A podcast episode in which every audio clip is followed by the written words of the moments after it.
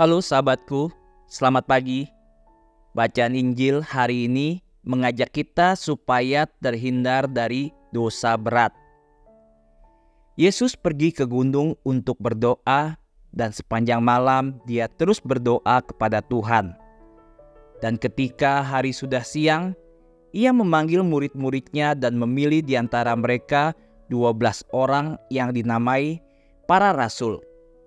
Simon yang diberi nama Petrus, Andreas saudaranya, dan Yakobus dan Yohanes dan Filipus dan Bartolomeus dan Matius dan Thomas dan Yakobus anak Alfeus dan Simon yang disebut orang Selot dan Yudas anak Yakobus dan Yudas Iskariot yang menjadi pengkhianat.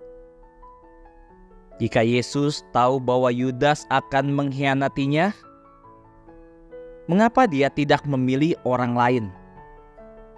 Kenyataan saat Yesus memanggilnya, Yudas pasti memiliki jiwa yang baik. Yudas adalah seorang pemuda yang baik, penuh semangat, dan menjalani keyakinannya dengan tulus. Jangan lupa, sahabat, Yudas bisa meninggalkan segalanya untuk mengikuti Yesus saat itu. Yudas adalah seorang pemuda yang murah hati. Bahkan saat itu, dia dipercaya untuk dititipkan membawa kantong uang, mengatur pengeluaran kelompok, dan memberi uang kepada fakir miskin. Lagi pula, tidak banyak uang di dalam kantong itu namun, dentingan koin di sakunya suatu hari mulai mengganggunya.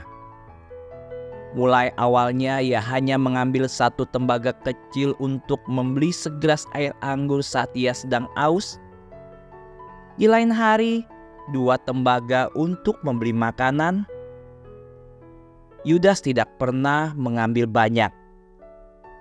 Namun sahabat, dosa-dosa ringan menjadikan orang berdosa semakin lemah dan buta.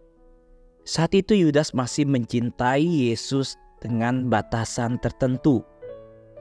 Di suatu hari, ada yang menawarinya 30 keping perak bila dia dapat membawa mereka kepada Yesus. Dalam pikiran Yudas semuanya pasti akan baik-baik saja selama ini Yesus dapat lolos. Sahabatku, ini terjadi akibat dosa ringan yang berulang-ulang memudahkan Yudas untuk membenarkan atau berpikir benar perbuatan jahatnya. Demikian pula dengan kita, sahabat. Jika kita tidak melawan dosa-dosa ringan kita dan cacat kita seperti sumpah serapah, gosip, kemalasan, penundaan, membuang-buang waktu, kesombongan, kecurangan, dan lainnya, kita juga dapat mengkhianati Tuhan kita. Sebuah cerita pada suatu kesempatan Santo Yohanes Paulus II bertemu dengan seorang uskup yang terbawa suasana dan tiba-tiba mengeluarkan kata-kata kasar. Karena sedikit malu, uskup langsung meminta maaf. Namun tak lama kemudian kata-kata makian lain keluar lagi. Ia kembali meminta maaf.